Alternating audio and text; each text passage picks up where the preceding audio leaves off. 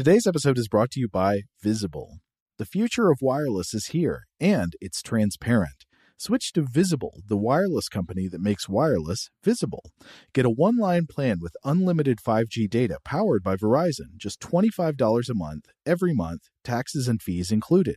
No hidden fees, no surprises, no, really. What are you waiting for? Get with the times and switch to Visible at visible.com. Monthly rate on the Visible plan for data management practices and additional terms, visit visible.com. Today's episode is brought to you by Technically Speaking, an Intel podcast. When you think about the future, what kind of technology do you envision? Whatever the future holds, artificial intelligence will undoubtedly be at the heart of it all. Join Graham Class as he hosts season two of Technically Speaking, an Intel podcast, and hear from the minds transforming healthcare, retail, entertainment, personal computing, and more with the help of AI. Tune in every other Tuesday and explore the latest technology that's changing our world today and creating a more accessible tomorrow. Listen to Technically Speaking, an Intel podcast on the iHeartRadio app, Apple Podcasts, or wherever you get your podcasts. Okay, picture this. It's Friday afternoon when a thought hits you. I can spend another weekend doing the same old whatever, or I can hop into my all new Hyundai Santa Fe and hit the road. With available H-Track all-wheel drive and three-row seating, my whole family can head deep into the wild. Conquer the weekend in the all-new Hyundai Santa Fe. Visit HyundaiUSA.com or call 562 for more details. Hyundai, there's joy in every journey.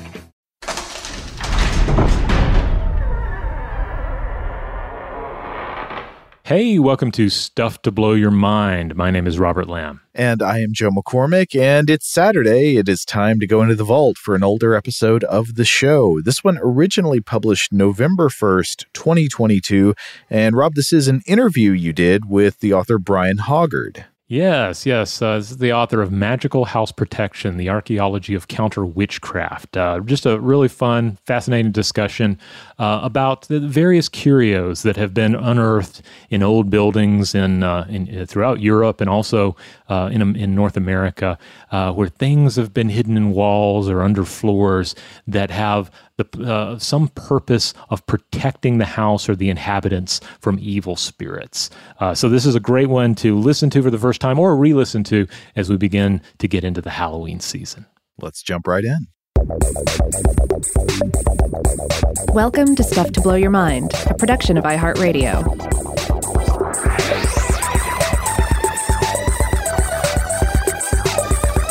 Hey, welcome to Stuff to Blow Your Mind. My name is Robert Lamb. My regular co host Joe is out on parental leave, but today I'm going to be chatting with independent researcher into the archaeology of folk magic, Brian Hoggard. He's the author of the excellent book Magical House Protection The Archaeology of Counter Witchcraft, which I highly recommend. So without further ado, let's jump right into the interview. Hi, Brian. Thanks for coming on the show. Hi, you're welcome. So much of your work, and certainly your 2019 book, Magical House Protections, revolves around the archaeology of counter witchcraft artifacts secreted uh, in many cases within historic homes. So, before we get into the varieties and the particulars, what parts of the world and what time periods are we predominantly dealing with here? Well, um, it's actually worldwide, and um, I think it's been going on forever, to be honest with you, because um, humans seem to innately believe in the power of some kind of supernatural evil and they fear it wherever they exist, whether it's sort of tribal societies or up to sort of quite sophisticated societies. And so it's been happening for as long as humans have been around, I think. Now, I want to come back to specifics in detail later, but but what generally what sorts of objects are we talking about, and where do we tend to find them positioned in a home? Okay, so I normally work with uh, Western Europe, but also uh, receive reports of objects from much further afield as well. And um, you know, within the home, we're talking mainly about hearths and thresholds. So wherever there's a fireplace or a chimney, that tends to be the main point of focus for a lot of this, a lot of these objects and practices. Um, and that's because the chimney is always open to the sky because it kind of has to be. And um, so it's also the most vulnerable point in the building for that reason. So um, at night, people fear things coming down the chimney. and also uh, thresholds. So windows and doors, obviously, are also points where the house could kind of leak, essentially, and um, they would often be protected. And uh, yeah, but literally any boundary point within a house, any precious object or precious person or precious artifact can, you know, you can find that people have gone to some efforts to protect them. I hadn't connected the dots on this till just now, but mentioning the the, the hearth as being a, an entry point. Uh, I guess we see this reflected, at least distantly, in traditions of Santa Claus entering a home through the hearth. Uh, yeah, ab- absolutely. Um, in, indeed, that goes even further than that, really, because yeah, it is the idea of some energy coming down the chimney. But uh, but one of the types of objects that we often find in homes is uh, concealed shoes, and obviously at Christmas you, you hang your stocking by the by the mantelpiece, which is a similar kind of thing. So you're kind of trying to trap some good energy instead of some bad energy. Oh wow! Now early in the book you do a tremendous and uh, and seasonally appropriate, I think, job of describing what the experience of church may have been like, uh, especially to a, pre-Reformation English uh, commoner. Uh, it, it, sounds incredibly spooky and and, real, and really not at all that comforting. Um, uh, uh, I was wondering if you might uh, uh, sort of summarize just a little bit of the energy here. Yeah. So when in the medieval Britain, when um, churches were still essentially Catholic before the Protestant Reformation, um, church rituals were usually conducted in Latin. So most commoners or most parishioners wouldn't necessarily understand the language that was being spoken. And in fact, it's quite widely attested that a lot of priests didn't understand the words of the Latin rituals either, and they learned a lot of them by rote. So they just uh, they knew the sounds, they knew how to um, emulate a Latin ritual rather than perform one. And those rituals would take place behind a screen, which was called the rood screen, which is basically a wooden screen that's been pierced in a decorative manner, so you could see behind, you could see through it, but not really clearly, a little bit gauzy and um, and there would also be incense uh, being burned as well, and candlelight. So you've got um, a sort of spooky language that you don't understand, Latin, conducted in a kind of foggy, candlelit, misty environment, which is quite spooky, as you say. And um, on top of the rood screen, um, which was called a rood screen because it would have the rood on top of it, which is the image of Christ at Judgment Day, quite foreboding. And of course, a medieval church would uh, often be decorated with art um, sometimes relating to the devil, sometimes relating to saints. So there'd be all kinds of supernatural imagery all around you, as well as the candlelight, the incense, the slightly opaque view of the ritual. Uh, yeah, it's it's really quite a magical environment, and I think that that's how a lot of people felt about it. Yeah, you mentioned in this section that, uh, for instance, one might not have like a clear idea of how the figure of Jesus factors into uh, everything, which of course is very easy to take for granted today, especially with among modern Christians and people in, in Western society. But uh, it's the idea here that you would have sort of the the vague uh, structure of the Christian religion, and then uh, just the, the, the the common individual is then having to sort of fill in the gaps with other supernatural ideas. Yeah, to an, to an extent, I think it would vary quite a lot depending on how literate someone was or wasn't, mm. and um, and how inquiring their mind was as to whether they were actually asking their priest the answers to any of these questions or not. But yeah, I think there's sort of um, overarching feeling that a God exists, and they would hear about Jesus and they would hear about Mary, etc., but they wouldn't necessarily know what their relationship was. So I'm sure I've read an account before where someone someone was um, asked you know, do you know who God and Jesus are? And they would think that, oh, isn't Jesus God's uncle? And they would be really unclear about the um, familial relationships that that we might now think exist between them. So, how, how does the Reformation change this scenario? Well, technically, it's the Reformations because there was like several okay. attempts to kind of move it along. Um, but yeah, essentially, it was about trying to dispel some of the superstitions that might have um, aggregated around belief in God and Jesus over the years. I think there was about a thousand years worth of um, people sort of augmenting what was going on in churches with their own ideas. And um, the Reformations were supposed to be about stripping all that away and getting back to the actual text of the Bible, um, particularly the New Testament, not the Old Testament, and um, trying to worship Jesus principally um, and also God, but you know, with the whole Trinity, the Holy Ghost. and pretty much getting rid of Mary um, and getting rid of all the saints and all these other things that have kind of grown in importance over the thousand or so years um, before. So, how does the the period of witchcraft persecution factor into all of this? Um, yeah, because I'm, I'm to understand much of this takes place in post medieval times, no matter how much we, we, we might want to shove it back into prior centuries. Yeah, that's an, that's a, an interesting one because I think that belief in witchcraft and beliefs about witchcraft actually didn't really change very much during the period of witchcraft persecution. There were some new ones brought in, but essentially the, the core beliefs about witchcraft were essentially the same, in my opinion. They just um, became magnified, and that was partly through the popularity of um, new pamphlets and literature and the printing press, you know, the advent of the printing press.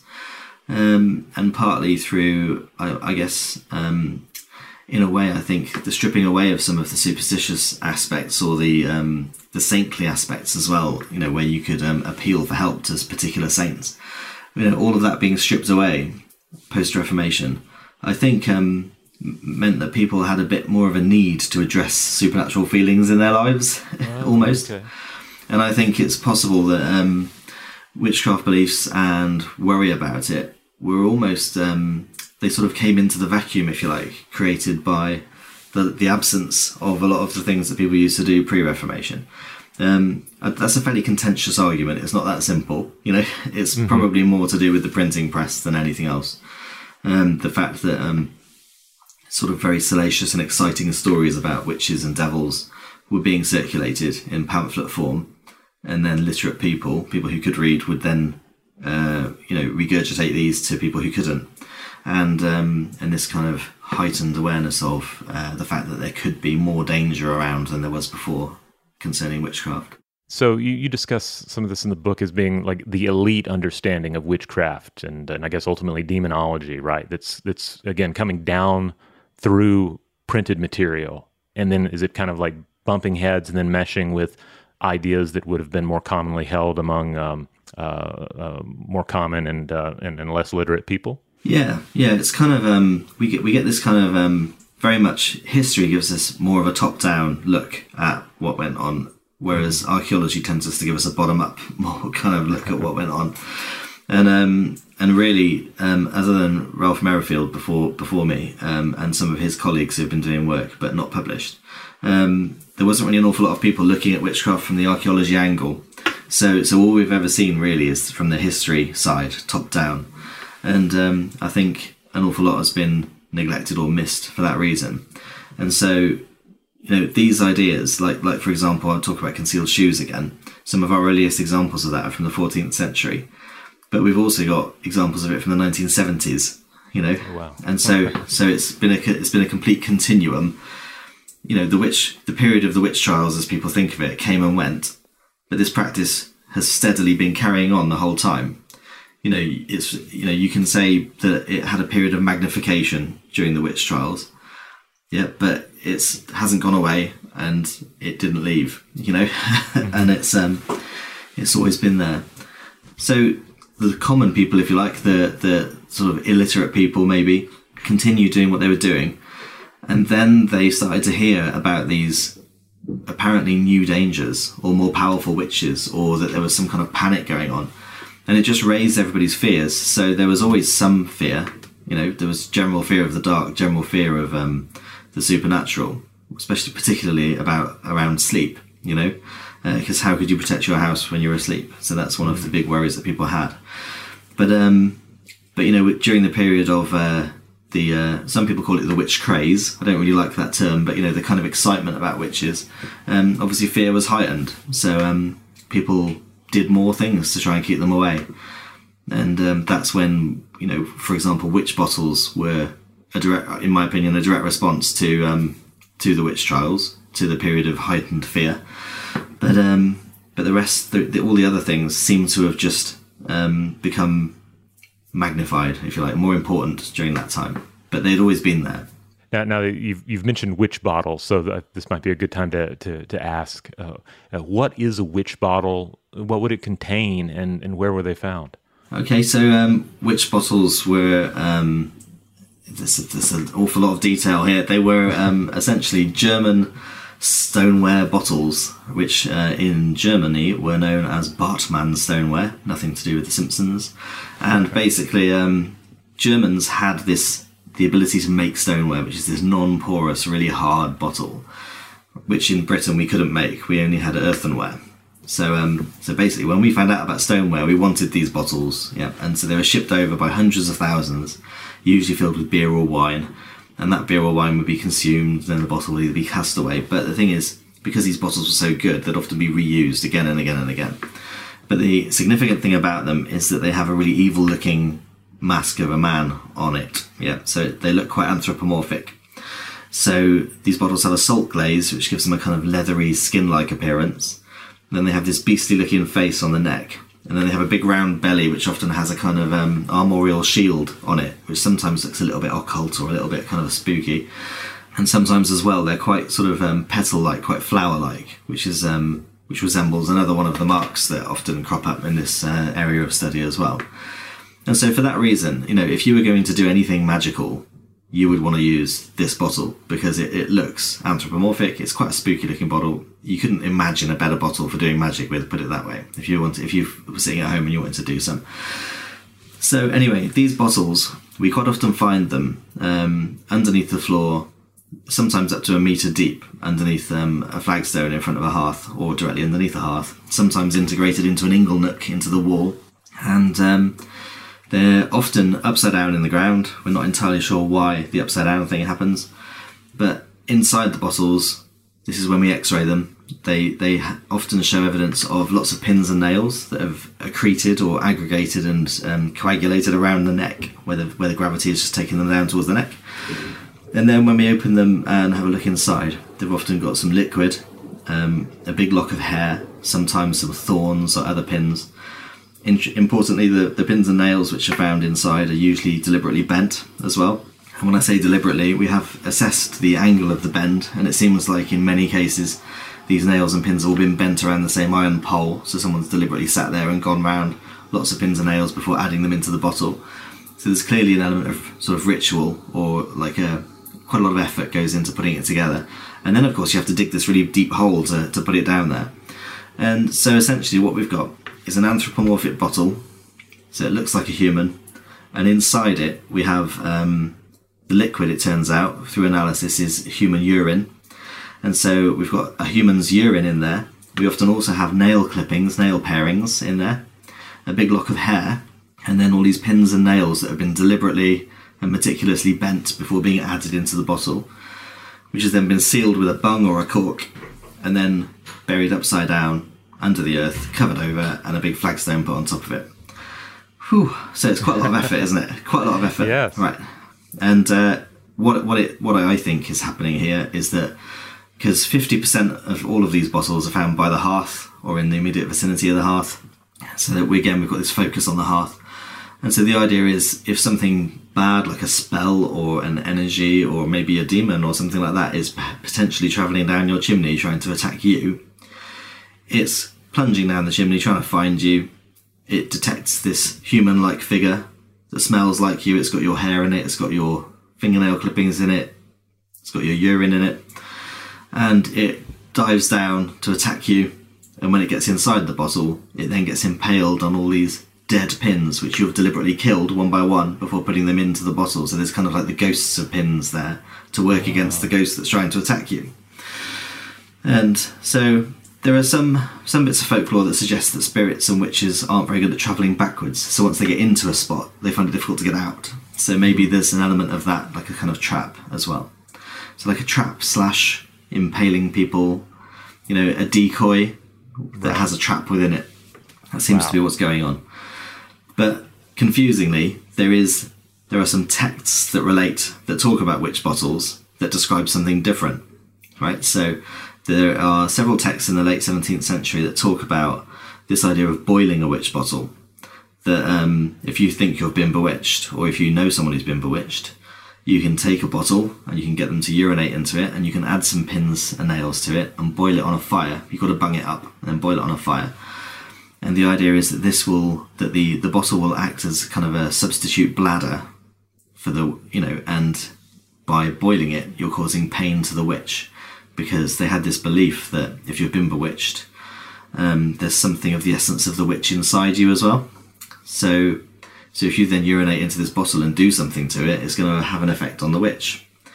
And uh, so the, the, the thinking is in these texts um, that excruciating pain is caused to the witch, who will then come seeking you out and will come knocking on your door, begging for you to stop boiling the bottle.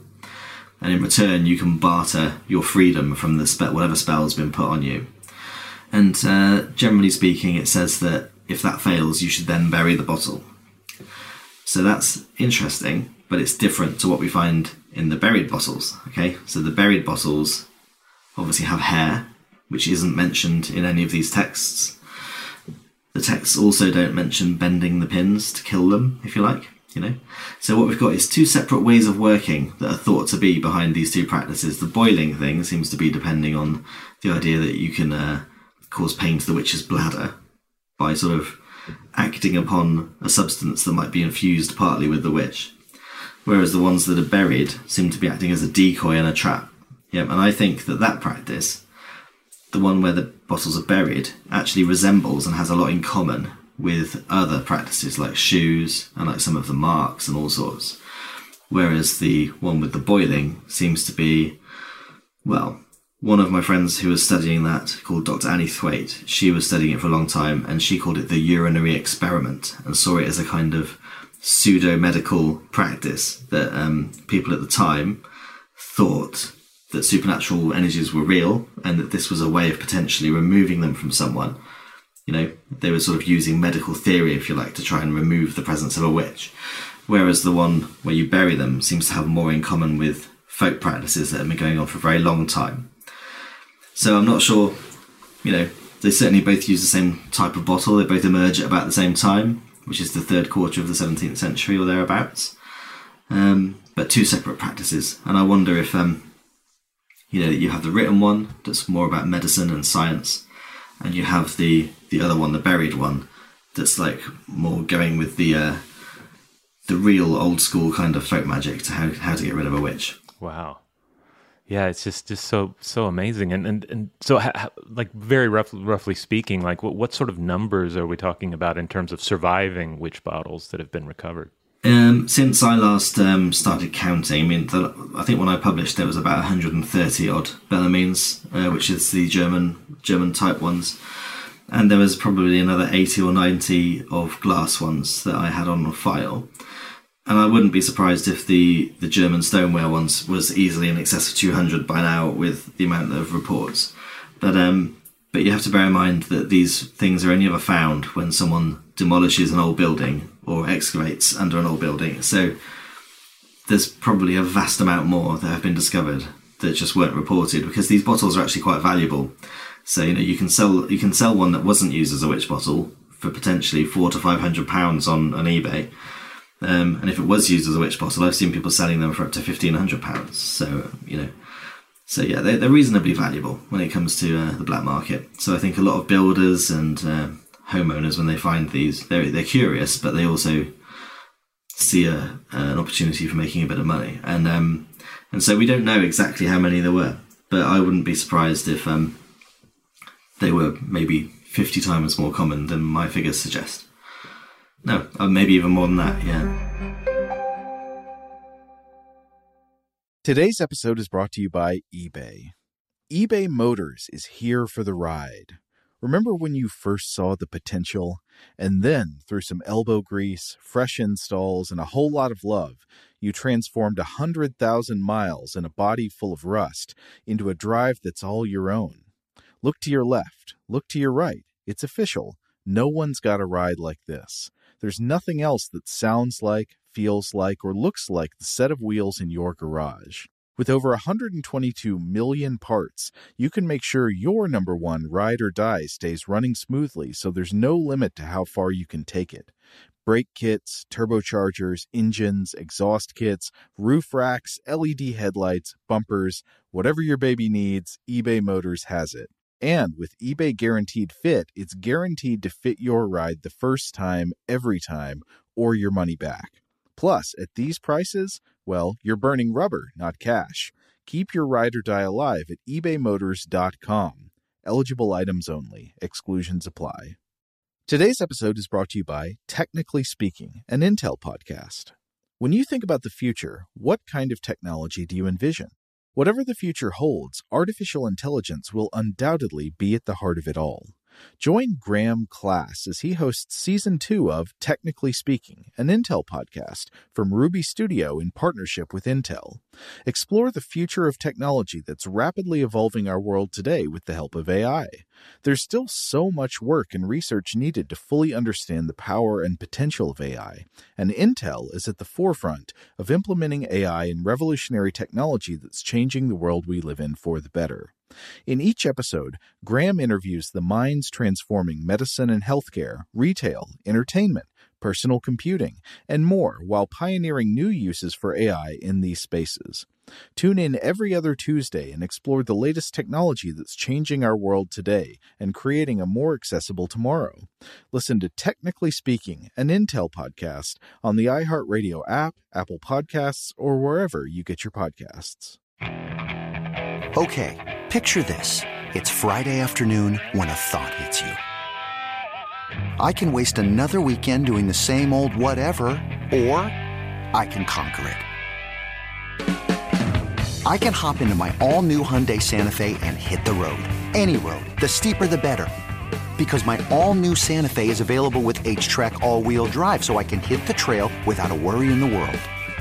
Heck, with three rows and best in class rear cargo space, I can pack the whole family in with all our gear. We've got available dual wireless charging for our phones, so we'll never lose touch with civilization, and we won't lose touch with the primordial power of Mother Earth. So, which is it? Waste the weekend or do something a little more epic? And conquer it in the all new Hyundai Santa Fe.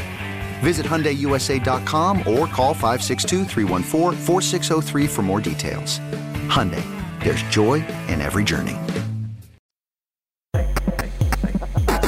Now you, we've twice mentioned shoes. Uh, so uh, uh, if you if you would explain um, uh, how do shoes factor into all of this? Because on one hand we have the witch bottle here, which uh, you know once once explained has all of these you know obvious occult uh, and supernatural aspects to it, but but but shoes we we take for granted. Any number of us just have shoes probably piled towards the front of our house, and we don't attach any any kind of special importance to them. That's right, and that's because uh, we have an amazing factory production system that makes them cheap and easy to buy. Mm. But um, once upon a time, they were um, you know artisan made things, and of course, we do actually still have a culture of the professional artisan shoemaker. Uh, it still exists, and there are still people who care about the history of shoes and and still make very expensive handmade shoes. But of course, once upon a time, that was the only kind of shoe you could get would be a handmade shoe, and they were quite expensive.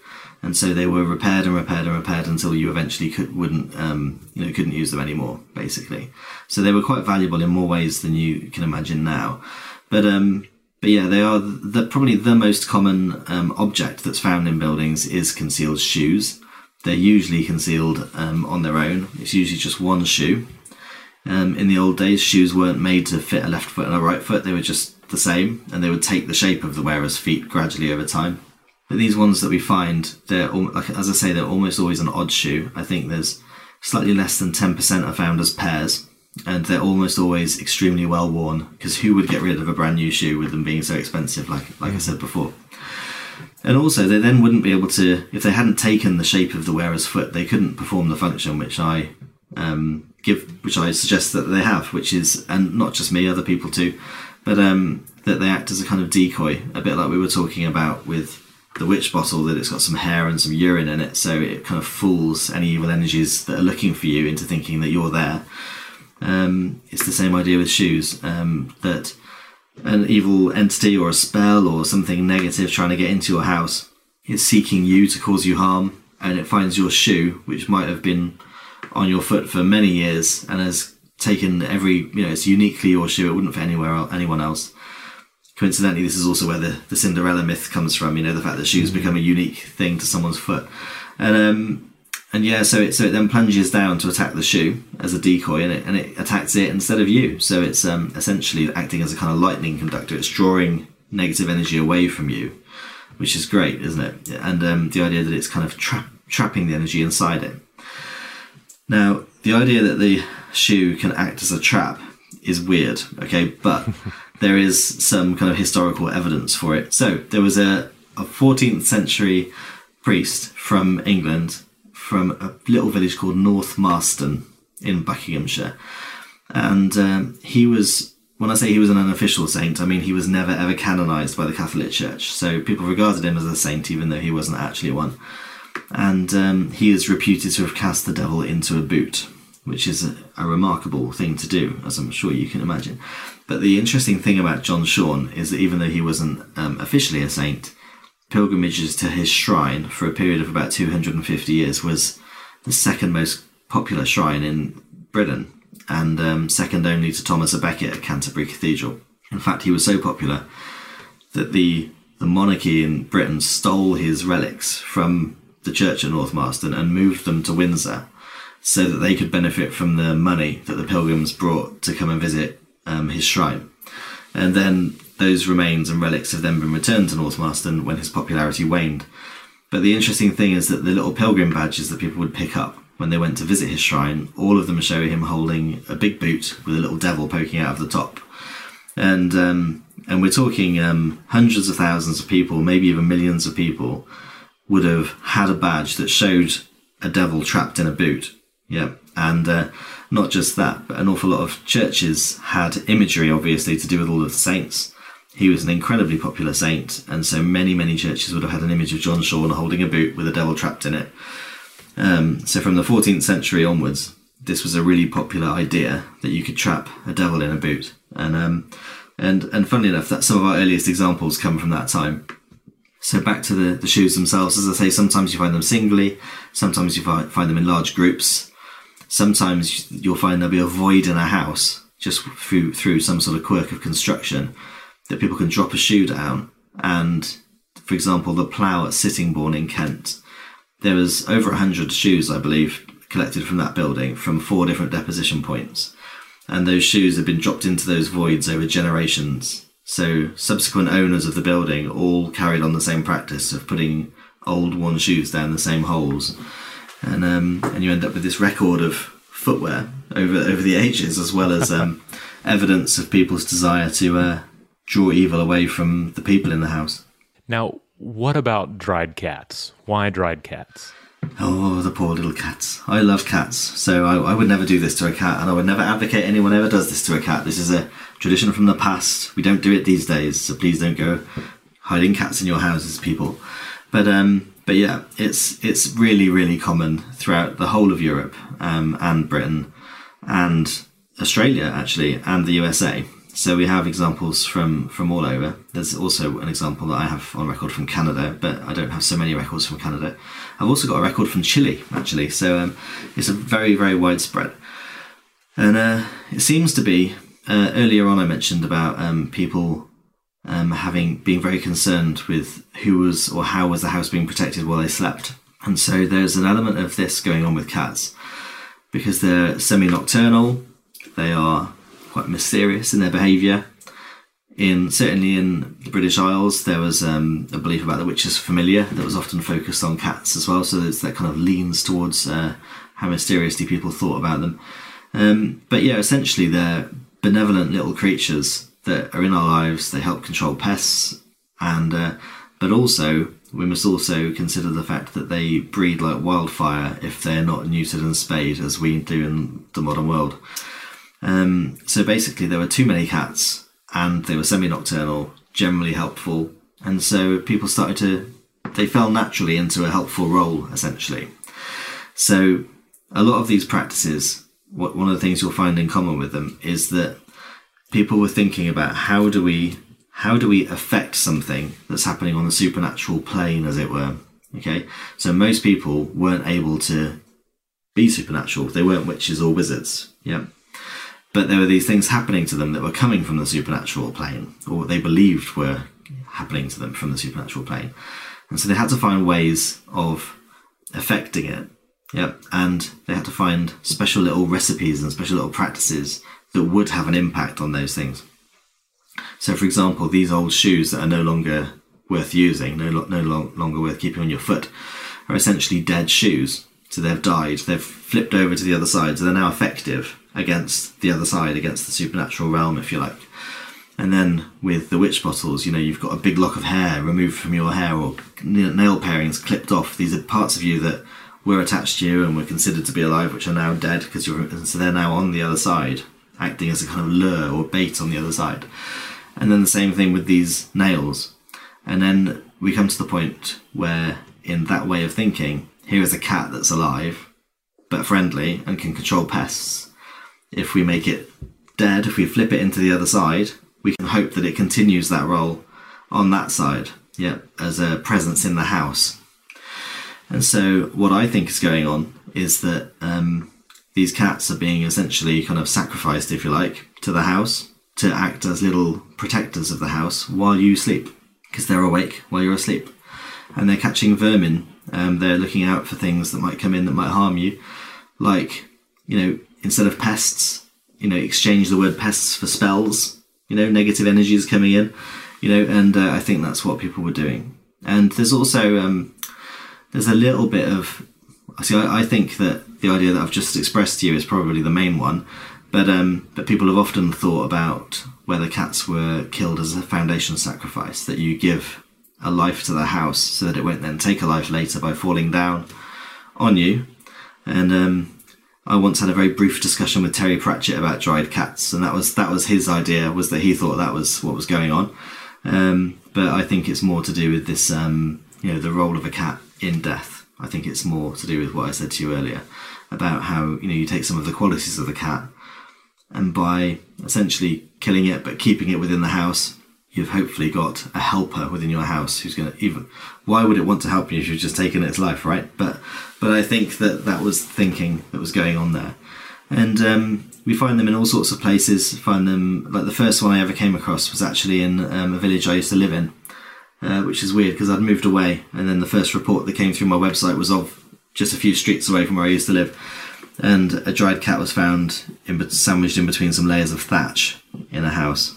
It was basically a, a 16th century cottage, but they think that the cat dates from 100 years later. Yeah, and it was squashed quite flat. You know, the way, you know, quite serious pressure had been put on it. There's no way it could have got there by itself. It had been placed there quite deliberately.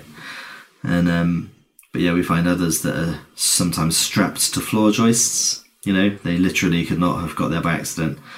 And there are others that are found, uh, not not me personally, but there was another one found sandwiched between tiles and plaster in the roof of a church. Clearly, had been placed there by the builders.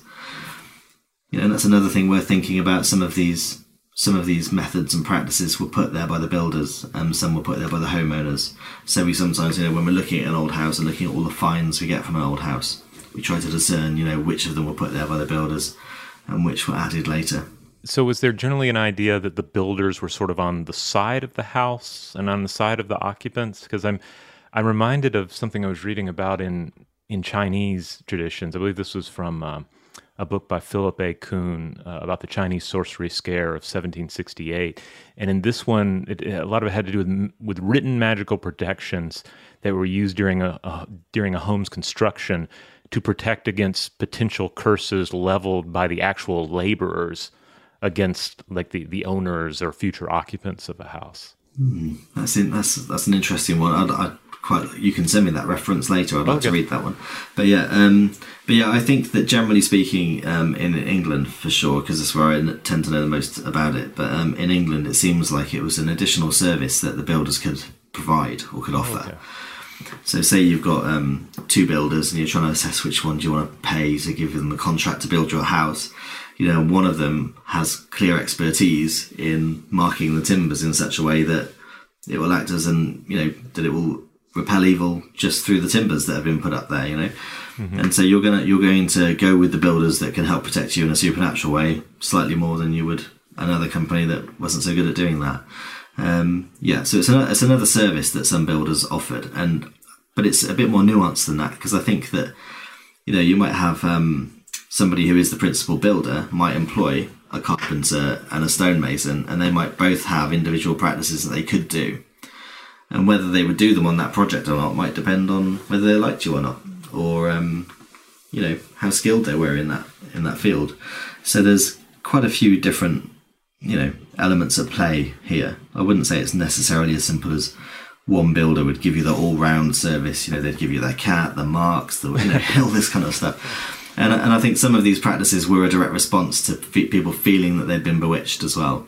So that would have definitely come after um, a building had been put up. But there were certain things that, certain marks in particular, and um, you know, I do I do think that builders leave shoes, for example, and sometimes they include glass bottles, sometimes empty ones, in buildings as well, as part of um, you know, in addition to some of the other Masons kind of uh, traditions like the topping out ceremonies and things like that. But, um, but in terms of uh, specific counter witchcraft, there was quite a few things builders and their tradespeople could do.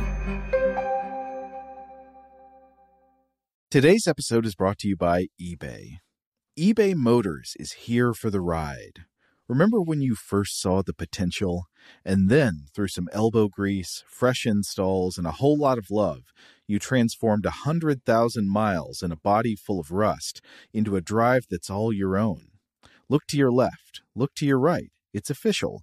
No one's got a ride like this. There's nothing else that sounds like, feels like, or looks like the set of wheels in your garage. With over 122 million parts, you can make sure your number one ride or die stays running smoothly so there's no limit to how far you can take it. Brake kits, turbochargers, engines, exhaust kits, roof racks, LED headlights, bumpers, whatever your baby needs, eBay Motors has it. And with eBay Guaranteed Fit, it's guaranteed to fit your ride the first time, every time, or your money back.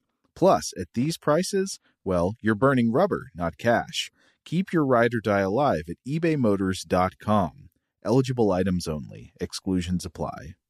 Today's episode is brought to you by Technically Speaking, an Intel podcast. When you think about the future, what kind of technology do you envision? Whatever the future holds, artificial intelligence will undoubtedly be at the heart of it all. Join Graham Class as he hosts season two of Technically Speaking, an Intel podcast from Ruby Studio in partnership with Intel. Explore the future of technology that's rapidly evolving our world today with the help of AI. There's still so much work and research needed to fully understand the power and potential of AI, and Intel is at the forefront of implementing AI in revolutionary technology that's changing the world we live in for the better. In each episode, Graham interviews the minds transforming medicine and healthcare, retail, entertainment, personal computing, and more while pioneering new uses for AI in these spaces. Tune in every other Tuesday and explore the latest technology that's changing our world today and creating a more accessible tomorrow. Listen to Technically Speaking, an Intel podcast on the iHeartRadio app, Apple Podcasts, or wherever you get your podcasts. Okay. Picture this. It's Friday afternoon when a thought hits you. I can waste another weekend doing the same old whatever, or I can conquer it. I can hop into my all new Hyundai Santa Fe and hit the road. Any road. The steeper, the better. Because my all new Santa Fe is available with HTRAC, all wheel drive, so I can hit the trail without a worry in the world. Heck, with three rows and best in class rear cargo space, I can pack the whole family in with all our gear. We've got available dual wireless charging for our phones, so we'll never lose touch with civilization, and we won't lose touch with the primordial power of Mother Earth. So, which is it? Waste the weekend or do something a little more epic? And conquer it in the all new Hyundai Santa Fe. Visit HyundaiUSA.com or call 562 for more details. Hyundai. There's joy in every journey. Now, if this is too big of a question, we can we can skip this one. Uh, but uh, I was also fascinated by the whole uh, topic of uh, horse skulls being included uh, in um, uh, foundations and in floors because it, uh, on one hand it makes sense that it would line up with some of the things we've already talked about here like the, the horse is a is an important animal and um, and, and having an important role in, the, in uh, for, for, for the, the, the, humans that are doing this.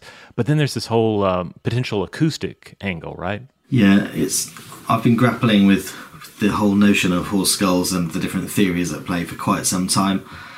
I don't think I haven't quite finished thinking about it all yet but um, but I think I've got more answers than I had before.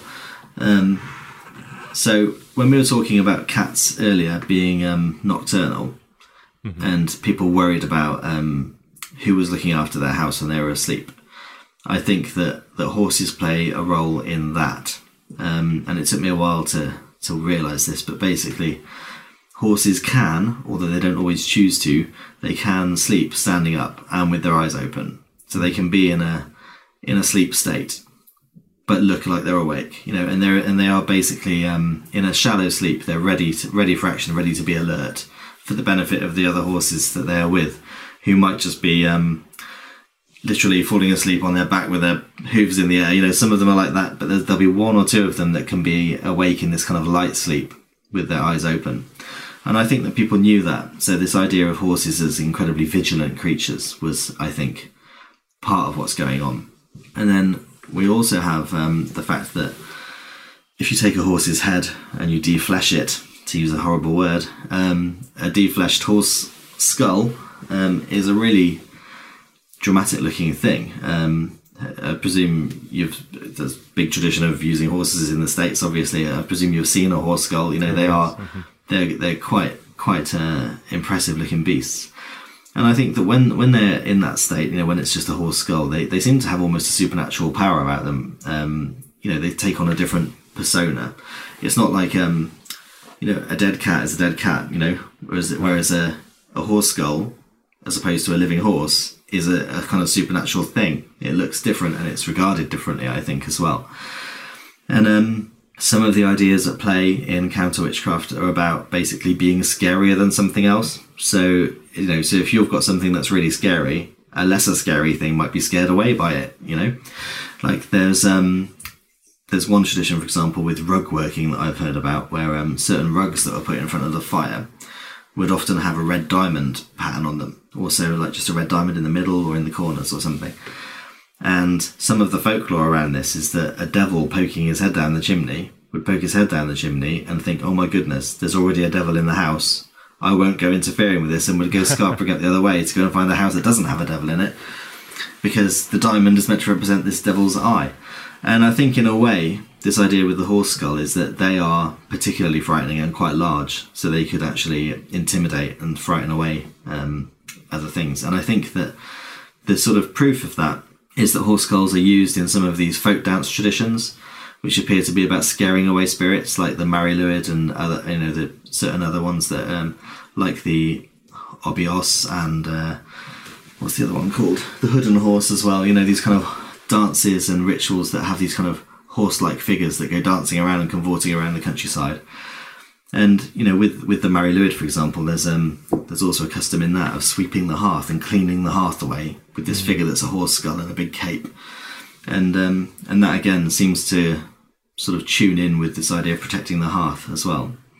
Um, so yeah, I think that the horse skulls, you know, and on top of that, there's all this ancient myth about horses as well, you know, and uh, the, the idea that horses were thought to literally tow the sun up, you know, you know, at sunrise, and and chariots of the gods almost, you know, and uh, and they were also um, the way that people access the underworld sometimes as well. They, you know, you would ride your horse to Valhalla, or, or it would take you to the underworld. There's all these really old ideas about horses as um, supernatural beings that um, had access to other worlds almost. Yeah, at the same time, they've got this really multi sort of sort of multi-functional role, almost on a mythic level in human life, you know. And um, but ultimately, when we're talking about the period, this period of the witch trials, if we if we want to look at that period, for example, we're talking about animals that are broadly benevolent to humans. You know, we don't see them simply as eating animals. You know, although they were eaten and still are in some countries, but yeah, they were you know kind of a benevolent role in our lives, but also this kind of incredible vigilance about them and also this kind of fearsome aspect to them when they are in the shape of a horse skull. And um, in my book, I do cite one example from I think it's 1897, where um, this is actually um, reported in a really good book about folklore in Cambridgeshire, where this building company were, were essentially laying the foundations for a new chapel in um, Cambridgeshire. And they sent the builder's lad off to get a horse's head from the knacker's yard because um, they had a very strong tradition of um, placing a horse's head in the base of the foundations which at first you think this is a foundation sacrifice, but it's not that simple because after they've poured some beer over it and they've all shoveled various bits of stonework and everything and earth over the top of it, they then said that they were they were doing this quite clearly to ward off evil and witchcraft. You know, so it's not it's not as simple as thinking foundation sacrifice, appeasing local spirits. They very clearly believed this was for warding off evil and witchcraft. This idea of including a horse's head in the base of a foundation trench um, in 1897, which um, you know is well into the industrial era, and um, we know that um, there are many examples of horse skulls and horse bones found underneath nonconformist chapels throughout all of Wales and probably much of much of England as well. Um, and these many of these chapels were built well into the 1940s, you know, um, and yet we also know that horse skulls were concealed under under dwellings in the 15th century because we've got archaeological records of them.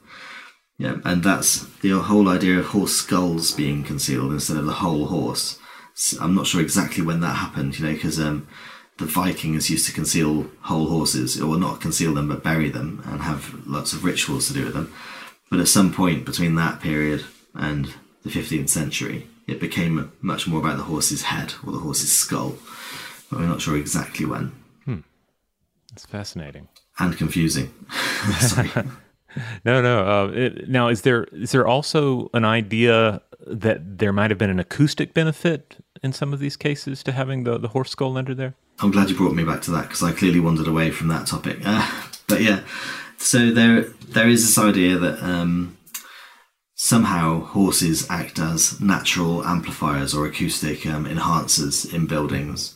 So when people first started looking at the practice of concealed horse skulls, um, particularly in Ireland, actually, a paper by Sean O'Sullivan, I think it was in 1945, um, but the reference is in my book if I got that wrong. But yeah, he was asking, you know, what what was the reason for them concealing these horse skulls underneath um, stones in front of the hearth in many of these cottages. And the answer he got from many of these people was that it made the dancing sound better in the evening. You know, so when they were gathered together in the evening around the fire and they were doing some Irish dancing, it sounded uh, nicer by having a horse skull um, underneath uh, the, the stone. And then similarly in England, when they found 24 horse skulls beneath the floor of the Portway Inn in Herefordshire, which is in Staunton on Wye, this village, um, they said it made the fiddle go better, made the fiddle sound better. And then in Sweden, for example, uh, when Albert Sandklef was, re- you know, researching horse skulls beneath barns, threshing barns in Sweden, you know, he came to the conclusion, th- mostly through what people told him, that it made the flails sound better when they were threshing wheat. Mm. And, uh, but you know, I find it, I struggle with it a little bit because, um, you know, I'm a, when I'm not doing this kind of research, I am also a musician. I've been playing guitar for over 30 years. I think I'm quite good at it actually. But um, but yeah, I have a horse skull on top of the bookshelf behind my head right now. And I also play guitar in this room quite a lot, and I've certainly not noticed any kind of ringing or pleasant, harmonious sound because of it. Um, it may be that I need to attach the horse skull to a floorboard with a big screw in order to, to notice any benefit. Um, I haven't yet tested that. I, let's let's just say that I'm dubious about the acoustic benefits of horse skulls, um, especially because I'd say about 50% of the examples I am aware of are in locations where a lot of the sound that they could produce is absorbed by the earth that they're set in, or they're in a part of the building that wouldn't, you know, sound wouldn't reach that part of the building, you know.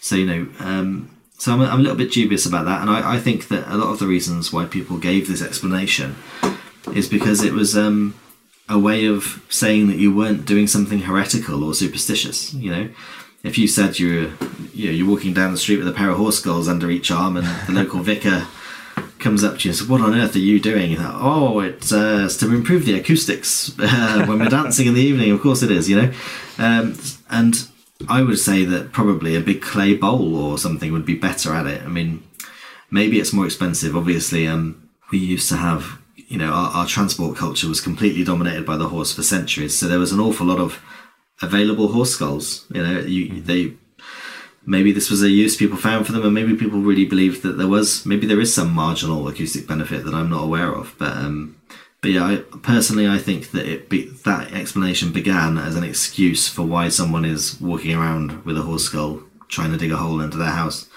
um, rather than because uh, they thought I desperately need to improve the acoustics in my house, and a horse skull must be the way I do that. Now, as, as we mentioned already, these artifacts tend to emerge during cases of demolition or renovation, uh, digging up uh, the ground beneath old dwellings and old buildings, etc. Uh, and, and you also mentioned like the black market and so forth. What what is the appropriate course of action uh, that you would recommend if anyone out there is engaged in construction, renovation, demolition, etc. If they find something that that, that could conceivably be part of one of these traditions? What what should they do? The perfect thing to do is first of all, as soon as you see something emerge from the ground or emerge from a wall, is just pause and take loads of photographs from every angle. just sort of really, really record it as well as you can. Maybe do a bit of video as well, you know. Write down when you found it, what you found, yeah, before you even touch it, you know, and then um, ideally then contact someone who is interested in it or is an expert in that field. Obviously, I would like you to consider me if you find those things, you know, and I'd like to give you some advice or maybe look at some photos and have some input about what you've found. And then the ideal thing, because obviously I live a long way away from many of your listeners, you know, the ideal thing is that you find some way of keeping it in the house after you've recorded it as well as you can. Keep it in the house and keep it where where where you found it if you can. Um, some people find solutions like they'll put a little window so you can still see it and appreciate it, and it's a kind of fun oh. talking point in the house. Mm-hmm. Um, I know lots of houses where they've done that with dried cats as well. Actually, even though they're a bit gruesome to look at, lots of people still like to keep them. Obviously, something like a dried cat, it's um, it's organic and it's it could rot if it becomes damp. So you've got to think more carefully about what you do with that, and a lot of people do end up disposing of them for that reason. But you know, if you can keep it dry and keep it visible, or just just just conceal it again, just put it back in and forget all about it. Um, like the first one I ever came across went straight back in the thatch after I'd recorded it, and it's still there as far as I know. So that is the best thing to do. That's very by far the best thing to do.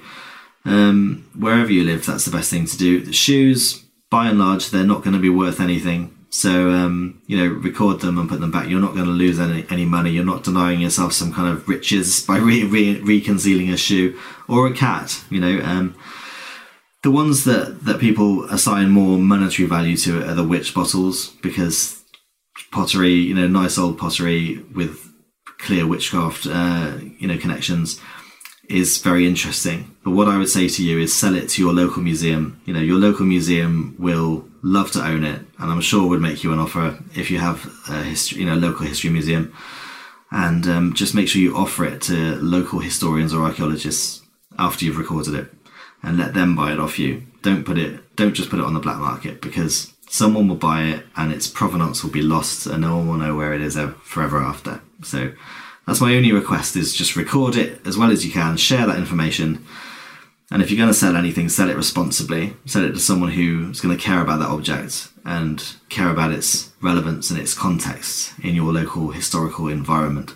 Now, in some cases, uh, I think you mentioned in the book, the individuals who find these uh, these objects then kind of maybe buy into the uh, supernatural ideas around them, uh, even as uh, as modern, um, you know, as residents of the modern world. Yeah, in in modern parlance, you, you could say that people kind of freak out a bit when they fi- when they find these things in in their houses. Um, so, in in England, um, most of the houses where these uh, ob- objects like this are found are usually very historic houses, usually quite desirable, usually quite expensive houses. So. So in modern times, usually the people that live in these houses are quite wealthy or professional, you know, and usually consider themselves to be quite serious professional individuals. So we've got kind of quite a lot of um, lawyers, you know, academicians, you know, people like that. And um, these are people who often don't even don't think they're superstitious or have any supernatural beliefs at all. And yet, when they find these objects in their houses, they want to know what they are first of all, and they'll contact someone like me, and they start to learn more about it, not just from me, but from you know other literature online or from friends or whatever. And then they start to get really, really, really, really worried that they are that they're disturbing some form of protection, and that whatever evil that these things were protecting against might come back into their houses. and they're often really frightened of, for example, a shoe being taken away from the house, or a cat being moved, or a bottle being broken, or something like that. They feel that um, some dark energy that was being held at bay by this thing might suddenly re-emerge. Now, obviously, when you when you look at the um, way people used to use these things, it was usually in a specific response to them feeling bewitched.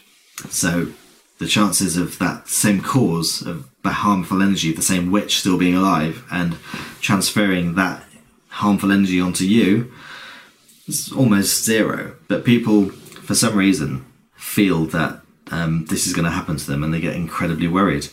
Um, I remember one one house where a witch bottle was found. We persuaded the guy to let us analyse the witch bottles, so we were going to take it to university, have it X-rayed, and have all the contents analysed and it took a lot of persuading to get him to do it. And this was for um, an English TV program on BBC Two called History Detectives. Mm-hmm. Um, he he reported the find because he found it really interesting, and as part of the research, you know, myself and my colleague Dr. Alan Massey, we we often would investigate um, bottles like this, and um, the production team and us, we had to work on him for ages to allow us to take it away the whole time it was away, he was ringing every day. Is the bottle okay? When's it coming back? When's it coming back? I need it back in the house. Really, really felt desperately worried about it. And when it did come back to the house eventually after the analysis, um, he wanted it to be reinterred and he wanted me to do it because I was the first person he reported it to. And so I agreed. But when I got there, what I didn't know was that he and the production team had um, employed a group of nuns to pray around me while I was lowering it into the hole.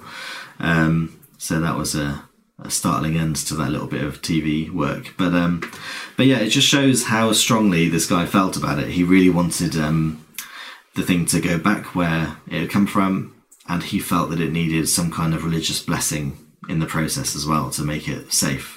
It's fascinating. It really makes me think about uh, you know, in, early on in the book, you also you mentioned like the different sense world of being in a house uh, in uh, in historic times. You know, everything's quieter, and I guess maybe you you you hear all the the sounds or potential sounds a bit more.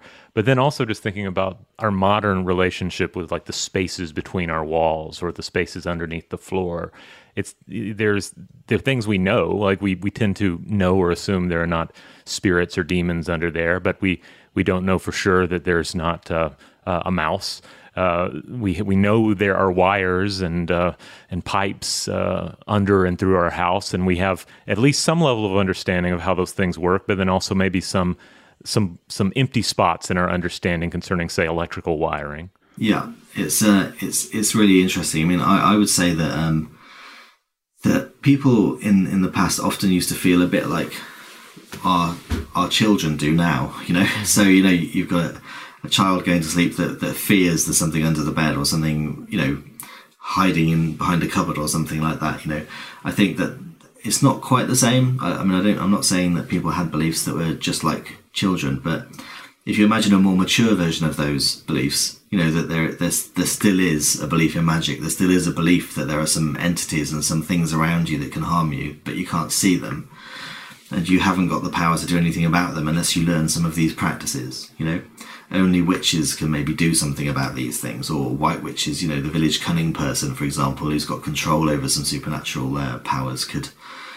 maybe manipulate some of these things, but but you can't. But all these things are around you, and so I think that some of those fears that we you might remember from being a child, um, basically carry over into adulthood as um, uh, as a legitimate belief that everybody shared. You know, um, mm-hmm. I really do think that um, even as recently as the early 20th century in some rural areas, beliefs like this were absolutely normal, and um, and people had very sophisticated responses to them, including the practices I've mentioned, plus others.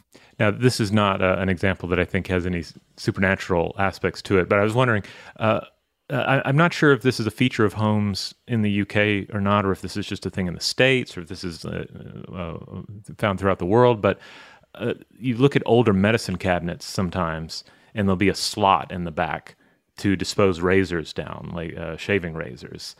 Um, and uh, I, I, couldn't help but think of that uh, now and again uh, whilst uh, whilst reading the book as being you know the, a place where we we put things that maybe have some sort of connection to our physical body, and they they also reminded me of the bent uh, nails a bit, the bent pins. Uh, as being these, you know, these these bits of iron or, or, or metal that are that are no longer useful. Yeah, I've seen um, I've seen some lots of examples of those. I can't remember the name of the Facebook group, but there's a, a group about oh, things found hidden in walls and everything. Oh yeah. And um, a lot of the examples from the states are where people have bought a really old house and there's been a, like a medicine cabinet and they found this great big massive razor blades all behind the plasterboard. You know, mm-hmm. they've all been pushed through this slot and just been allowed to just sit there and rust away behind the behind the wall. And yeah, it's very similar, isn't it? You know, you can see why um, it's, it's, it's a similar idea, isn't it? You've got this, this thing, like you say, closely associated with the body. It's then been disposed of behind the wall. It's very sharp. You know, it's this sharp thing where supernatural, you know, is not going to lurk there anymore, is it? Because you've got all these dead, mm-hmm. sharp things. And it's very reminiscent of the belief in knife blades and um, things that used to be found underneath windowsills and sometimes under door lintels, where um, there's there's a you know, we've talked a lot about this idea that things can be sort of killed in order to be activated on the supernatural plane, and that would the same would apply to all your kitchen utensils.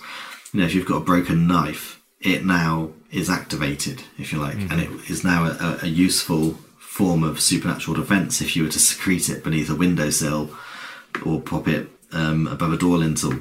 And so it's very similar. There's kind of there's definitely a resonance there, isn't there? Yeah finally, as as both a witchcraft archaeologist and a musician, is, do you think there's a shortage of witch bottle mentions in songs about witchcraft and wizardry, or are there or are there some great examples out there that I just don't know about? Are, are you also a musician? Are you going to rectify this situation? no, I, I, have, I have no ability to, to, to rectify it if, if there is a lacking. I don't think though. I don't, I don't know of any. Um, I'm sure that there are some little folk poems that reference the idea of uh, protecting against witchcraft, but I'm not aware of a good song, especially a rock song, which is my my world, mm-hmm. about witch bottles. But um, but I do th- I do know there is there is a metal band called Khost or Ghost, but with a K in the front instead of a G, and I know that they've started writing some crazy songs about um, counter witchcraft. So there may oh. be a oh. witch bottle song coming from them soon. Excellent.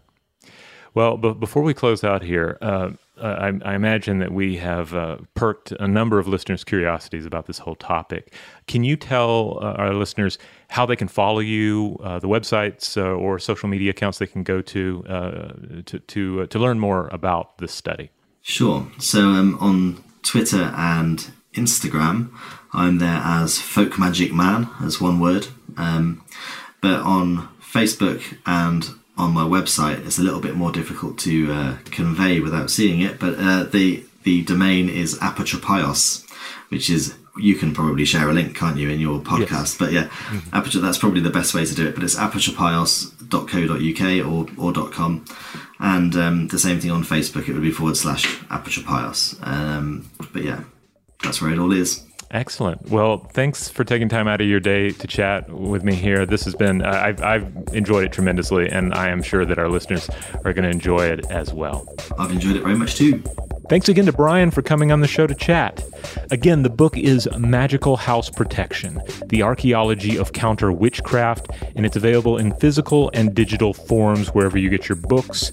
We only had time to discuss really a fraction of what is explored in the book, so if this topic fascinates you as it does me, pick it up. Thanks as always to Seth Nicholas Johnson for producing the show, and if you want to reach out, simply email us at contact at stufftoblowyourmind.com.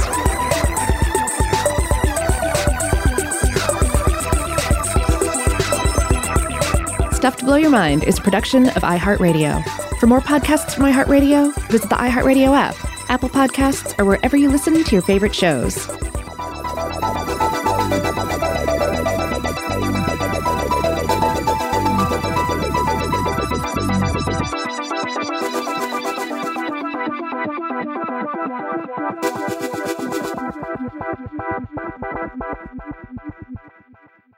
Today's episode is brought to you by Visible. The future of wireless is here, and it's transparent. Switch to Visible, the wireless company that makes wireless visible. Get a one line plan with unlimited 5G data powered by Verizon, just $25 a month, every month, taxes and fees included. No hidden fees, no surprises, no, really. What are you waiting for? Get with the times and switch to Visible at visible.com. Monthly rate on the Visible plan for data management practices and additional terms, visit visible.com. This is Malcolm Gladwell from Revisionist History. eBay Motors is here for the ride. With some elbow grease, fresh installs, and a whole lot of love, you transformed 100,000 miles and a body full of rust into a drive that's all your own. Brake kits, LED headlights, whatever you need, eBay Motors has it. And with eBay Guaranteed Fit, it's guaranteed to fit your ride the first time, every time, or your money back. Plus, at these prices, you're burning rubber, not cash. Keep your ride or die alive at ebaymotors.com. Eligible items only, exclusions apply. Okay, picture this. It's Friday afternoon when a thought hits you. I can spend another weekend doing the same old whatever, or I can hop into my all new Hyundai Santa Fe and hit the road. With available HTRAC, all wheel drive, and three row seating, my whole family can head deep into the wild. Conquer the weekend in the all new Hyundai Santa Fe. Visit HyundaiUSA.com or call 562 for more details. Hyundai, there's joy in every journey.